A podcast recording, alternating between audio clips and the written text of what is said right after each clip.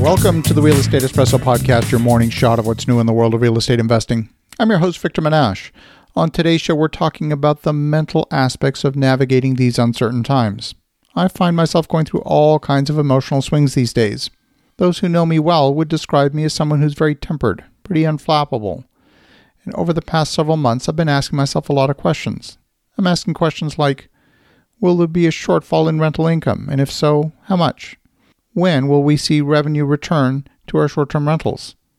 Will our current construction projects be impacted by the mandated shutdowns? Will any of my friends or family get sick? Will we experience food shortages? Will we exhaust our financial reserves? What will the market look like when we emerge from this period of social isolation? What will happen to the capital markets? And will people stop investing out of fear? What I've discovered in these questions is that all of these questions have one thing in common. They're rooted in a basic human need to bring certainty to the most fundamental aspects of living. We all crave certainty to some degree. If everything is certain in life, of course, and there's no variety, then things get pretty boring quickly. So we need a little uncertainty, but we want that uncertainty to add a little spice to life. My wife loves to be surprised with a beautiful gift of flowers.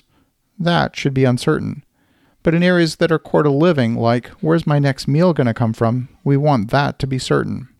In fact, we need certainty so badly that some people will do just about anything to create certainty in their life.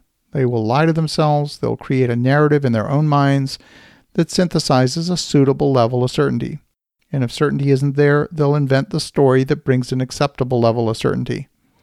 I've observed the full spectrum of reactions. There are those that want to go to sleep at night in a hazmat suit, at one end of the spectrum, and then there are those who are in complete denial and believe that this is all a hoax.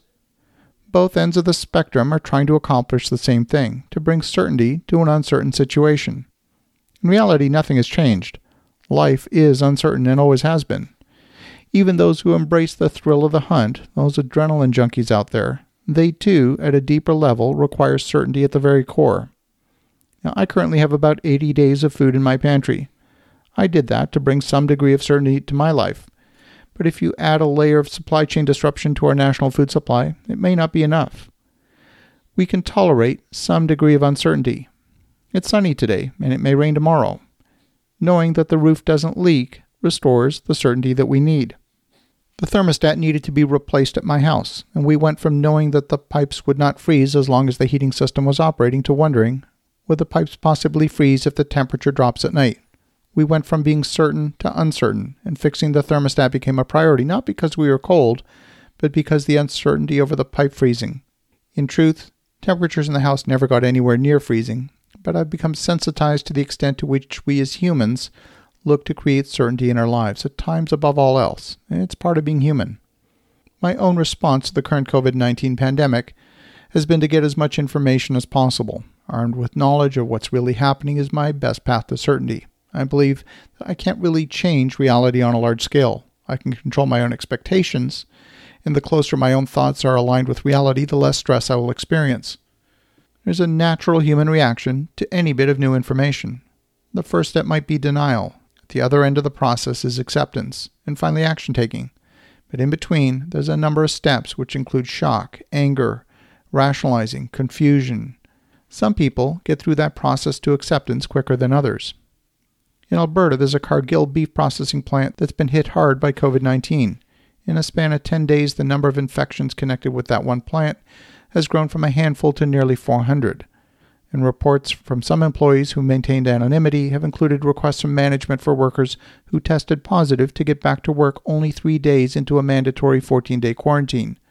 This one meat processing plant supplies one-third of Canada's beef. If the story's correct, this is a management team that clearly is in denial and sadly putting the entire operation and many families at risk.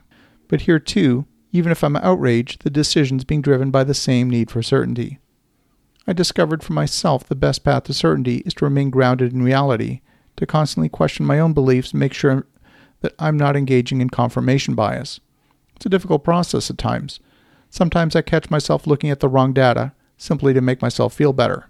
So as you think about that, check in with yourself and how you're managing the uncertainty that's been present in your life all along, whether you recognized it or not. Have an awesome rest of your day. Go make some great things happen. We'll talk us again tomorrow.